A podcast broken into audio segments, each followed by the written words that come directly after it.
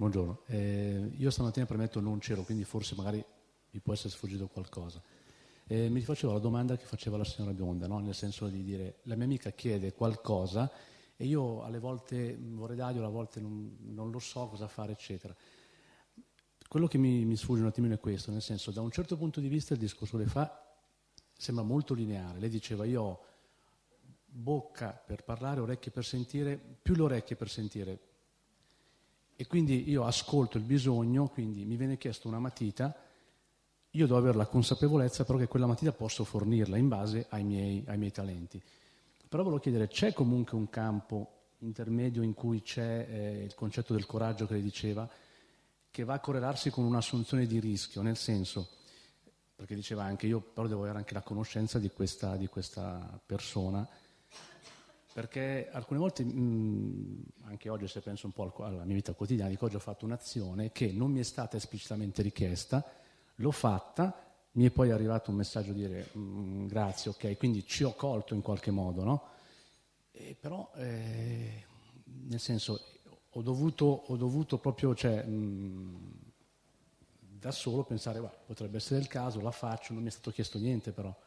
Potevo fare la cosa giusta, potevo sbagliare nel senso, quindi adesso non so se, mm, se ho reso, quindi allora. c'è sempre un, una, una, un, un, campo intermedio in cui dei rischi te li assumi perché eh, devi comunque interpretare un bisogno, oppure si, fa, si va oltre interpretando.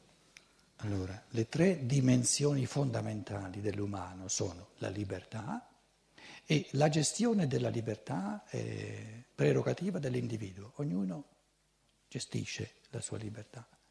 Poi L'altro grande valore dell'umano è la solidarietà, la fratellanza si chiamava, l'amore, che è di metterci a disposizione a vicenda gli strumenti per vivere in libertà. E poi c'è l'uguaglianza. L'uguaglianza in quanto esseri umani. Tu non hai più diritto di, di, me, io non ho più diritto di te a soddisfare i tuoi bisogni e a esplicare i tuoi talenti. Però le dicevano prima, però si può consigliare a quell'amica che chiede un qualcosa, si può, si può intervenire dicendo ma forse magari non hai bisogno oggi, ne hai bisogno domani. Allora in, comunque in quel, in quel, frangente si entra un po' nel, nel, diciamo, nel, discutere quello che mi viene richiesto.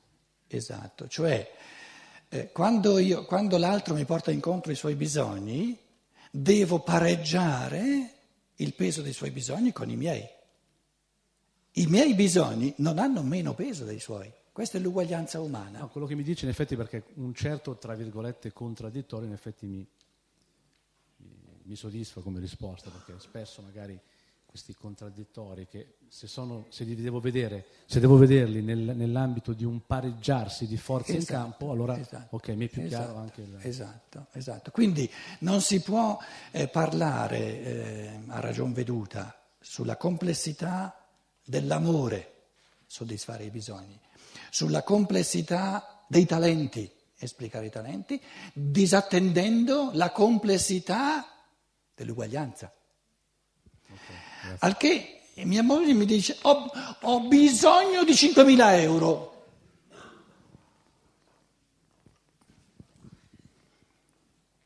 Io ho il diritto di aspettare un mese a darglieli perché ho bisogno di aspettare un mese.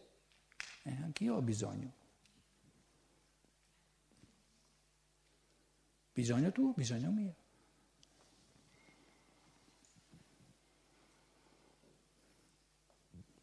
Perché noi ci tiriamo dietro, ci trasciniamo una morale di comandamenti generalizzati? Perché individualizzare la morale rende il tutto molto più complesso.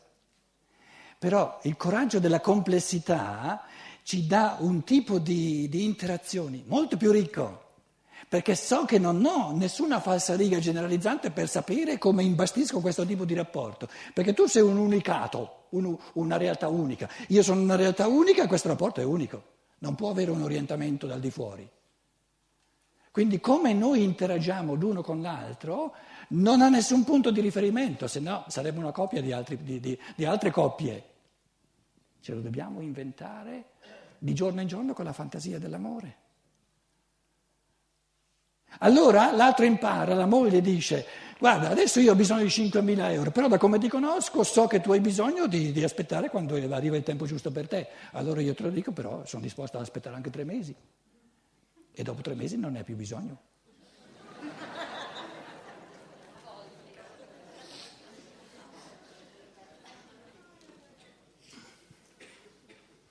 Un, un, pensiero fondamentale mio, forse l'ho detto un po' in modo scalcagnato, però il pensiero era una morale che generalizza è una morale per bambini. I bambini hanno bisogno, e ne hanno bisogno, il permissivismo degli ultimi decenni è micidiale, adesso ci, ci, ci dobbiamo proprio sorbire i risultati micidiali. I bambini non sono ancora capaci di individualizzazione perché mancano le forze di pensiero, le forze di, di volontà. Quindi per i bambini ci vogliono orientamenti generalizzati. Facciamo così, facciamo colà, tutti insieme.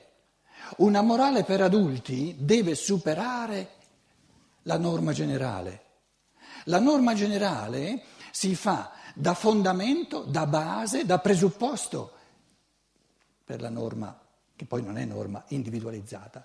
E a che cosa si riduce la norma generale? Soltanto al negativo, alle, alle azioni proibite? I dieci comandamenti, siamo onesti, non comandano nulla, sono proibizioni. Non ammazzare, in ebraico lo, lo potrei scrivere sulla lavagna, lo, lo, lo, non, non uscire, no, no, no, sono tutte proibizioni. Anche quei pochi comandamenti dei dieci che sono espressi in un modo positivo sono traduzioni che hanno barato, perché nel testo ebraico originario di fatti sono tutte proibizioni. Non onora il padre e la madre, no, ti è proibito non disonorare, non ledere l'onore karmico, il peso karmico del tuo padre e della tua madre. Quindi già i dieci comandamenti, de, cosiddetti comandamenti, non comandano nulla, proibiscono. Proibiscono dieci, i dieci modi di comportamento fondamentali che sono per natura lesivi della libertà. Quindi, quindi in, una, in, una, diciamo, in una morale di amore individualizzato, di libertà individualizzato, la legge generale deve limitarsi alle azioni che ogni individuo intelligente si proibisce da solo, non le vuole e poi va tutto bene. Che cosa è permesso fare? Tutto, fuorché ammazzare l'altro. Tutto.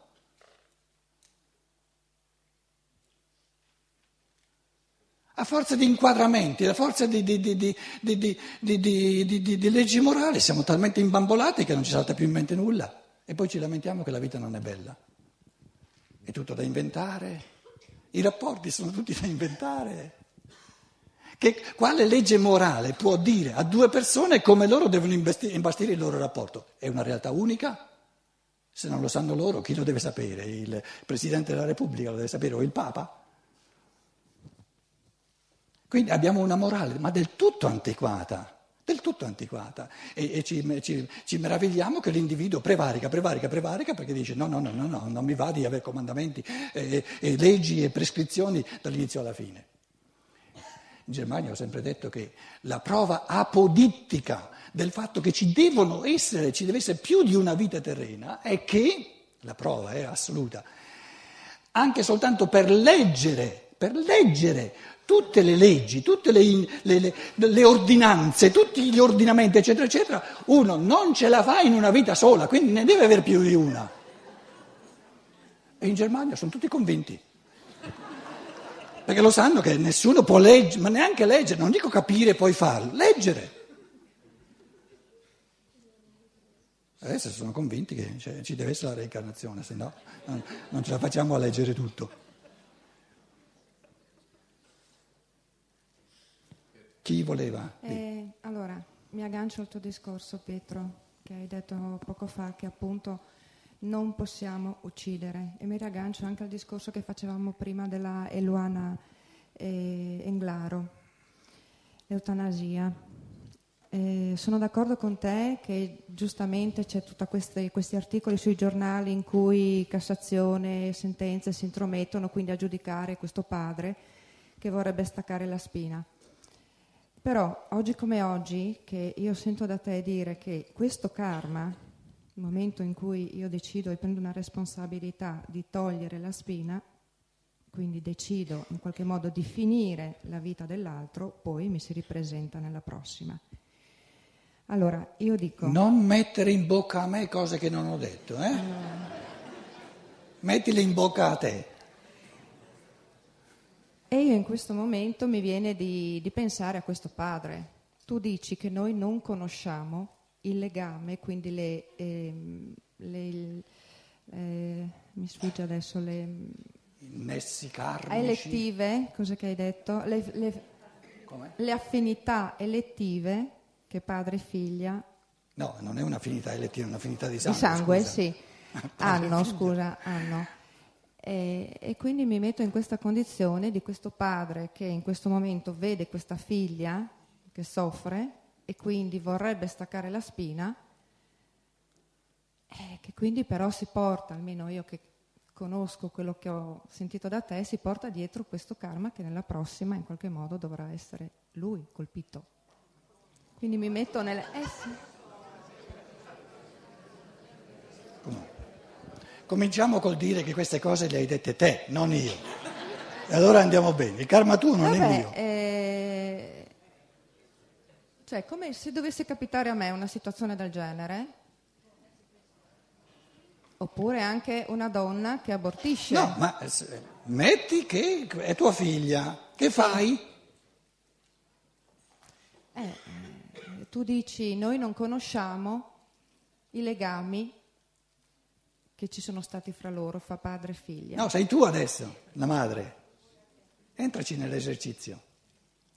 Eh, io sono la madre, non potrei mai uccidere mio figlio. No, la prima cosa è, la prima domanda è, concedi a tutti gli altri di aver voce in capitolo?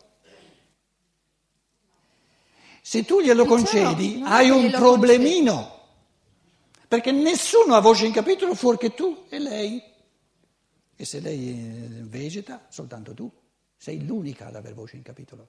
Gli altri mm. non hanno voce in capitolo. E ti renderai conto che quando le hai mandati tutti a Ramengo, perché non hanno voce in capitolo, non hanno nessuna base per dare un giudizio perché è un caso individuale, ti renderai conto che tu da sola ti trovi di fronte a una realtà molto sì, complessa. Okay. Esclusi i terzi che quindi si intromettono. Lasciamo perdere questa situazione dei terzi. Io parlo del rapporto fra, ma- eh, fra padre e figlia, che quindi... Eh, lui si prende questa responsabilità. No, sei uscita dall'esercizio, tu sei il padre. Eh. Eh. È tua figlia, tu sei il padre. Eh, la prende la responsabilità, però... Come? Sì, ok, io mi prendo la responsabilità di staccare la spina sapendo no, che... No, no, no, vacci piano, vacci piano, vacci piano, non sei ancora arrivata a quel punto. Eh no, col pensiero ci sono già arrivata con la coscienza se non altro. No, piano, andiamoci piano, andiamoci piano. Supponiamo che tu, il problema è che sei una donna, adesso devi fare il padre di questa figlia, capito? Mm. Supponiamo che il padre, parliamo del padre, sui giornali c'è il padre e la figlia, no? Supponiamo che questo padre, per tutta questa vita, anziché diciamo, mm, rendere importante il soldo, rendere importante dire, eh, le cose materiali, ha fatto un cammino di conoscenza su ciò che la nostra cultura per ora non conosce e si è fatto delle idee sui misteri di ciò che noi chiamiamo il karma ed è convinto, supponiamo, eh, costruisco forse un padre che non c'è, ma ci potrebbe essere, è nella libertà, che tra padre e figlia c'è questo, questo karma enorme, no? che, che, poi ha un passato di, di, affinità elettive, avrà un futuro di affinità elettive. Supponiamo che lui ha il convincimento che l'ora giusta, il giorno giusto della morte di una persona è del tutto individuale. Chi sa Qual è il giorno giusto per morire? Né il padre né la coscienza ordinaria della figlia. Ripeto la domanda, chi sa? Quale spirito reale, concreto sa qual è il giorno giusto e non deve essere né prima né dopo perché sarebbe sbagliato. Il giorno giusto per morire. Due esseri lo sanno in modo individuale e concreto. Il suo io superiore che ha deciso prima di nascere quando è il giorno giusto per morire e l'angelo custode. Nella misura in cui il padre per tutta una vita avesse colloquiato, sono cose che si possono fare, non sono proibite a nessuno. E se facessimo queste cose avremmo meno tempo e meno voglia di compiere azioni proibite che ledono la libertà. Supponiamo che il padre per tutta la vita, ogni giorno nella meditazione ha parlato con l'angelo custode della figlia, soprattutto quando è andata in coma o ancora di più. E il padre, parlando con, con l'io superiore della figlia, con l'angelo custode, dice, io voglio soltanto una cosa, voglio ricevere da voi l'ispirazione che mi dica quando questo essere che non può più parlare desidera morire. E sono aperto. Non ho brame né che viva in più, un giorno in più, né che viva un giorno in meno. Vorrei ricevere questa ispirazione da voi, perché voglio che si compia la volontà del suo io superiore. Se fosse un essere umano di questo tipo avrebbe la possibilità somma di ricevere questa ispirazione solo lui però. Non la può ricevere una persona che non ha colloquiato col suo io certo, superiore, certo. che non ha colloquiato col... Quindi il presupposto per avere, come dire, la chance, la possibilità massima di non, di non sgarrare e di superare la brama, che viva di più o di meno, e di essere aperti allora uno si apre massimamente alla comunicazione che gli dice oggi è il giorno giusto. Sapendo che l'egoismo resta e si può sbagliare. Però è un conto decidere di togliere la spina in base a chiedere all'angelo custode, a chiedere all'io superiore di sapere quando questa persona che non può più parlare vuole morire è un conto in chiave moraleggiante di destra o di sinistra voler sindacare.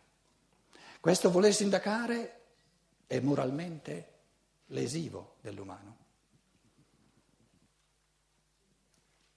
Soltanto il suo io superiore e il suo angelo custode hanno il diritto di dire. Io volevo sentire appunto questa cosa, giusto. Il, il suo io superiore. Quindi abbiamo bisogno di medici, ma non soltanto di medici, di infermieri, infermiere, abbiamo bisogno di papà e di mamme, abbiamo bisogno di una cultura dove i bisogni dell'altro, cioè prima dicevamo come faccio io a sapere se ne ha bisogno o se ne ha bisogno, dicevi tu, no?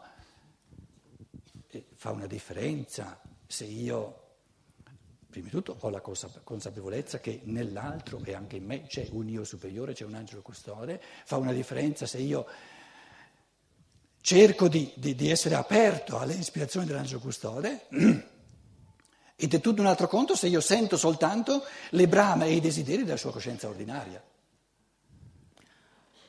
Scusi, eh, mm, vorrei inserirmi un attimo in questo Dove discorso. Sei? Sono qua. Sì. Vorrei inserirmi un attimo in questo discorso. Allora, io premetto che sono eh, totalmente d'accordo sul fatto che le generalizzazioni, cioè eh, chi dice no non va staccata la, la, spina e chi dice sì va staccata, non sono d'accordo. Però una piccola precisazione, eh, i giudici della Cassazione eh, sono, stati, sono costretti a dire quello, una parola definitiva. No, cioè, perché? Perché sono costretti? Beh, nel momento, un meccanismo e se i giudici dicessero non ci riguarda, potrebbero dire è una decisione da lasciare all'individuo? Potrebbe. Li vuoi ammazzare?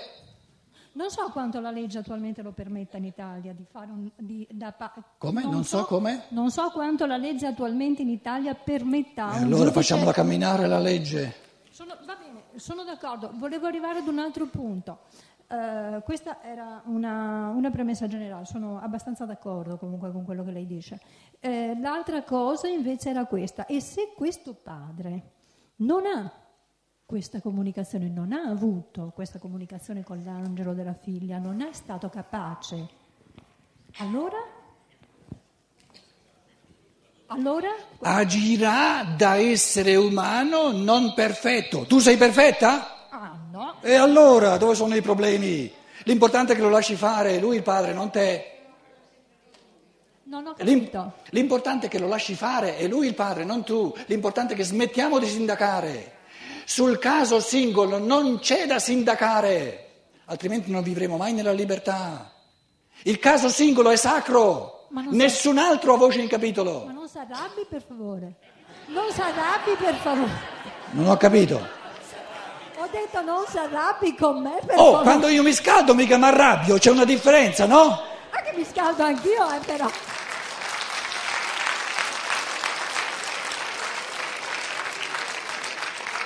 Mi sono, mi sono scaldato un po' alla tedesca, no? Ma sì, dai. Buon appetito, ci vediamo a che ora? Alle otto e mezzo, chi ha voglia è tempo.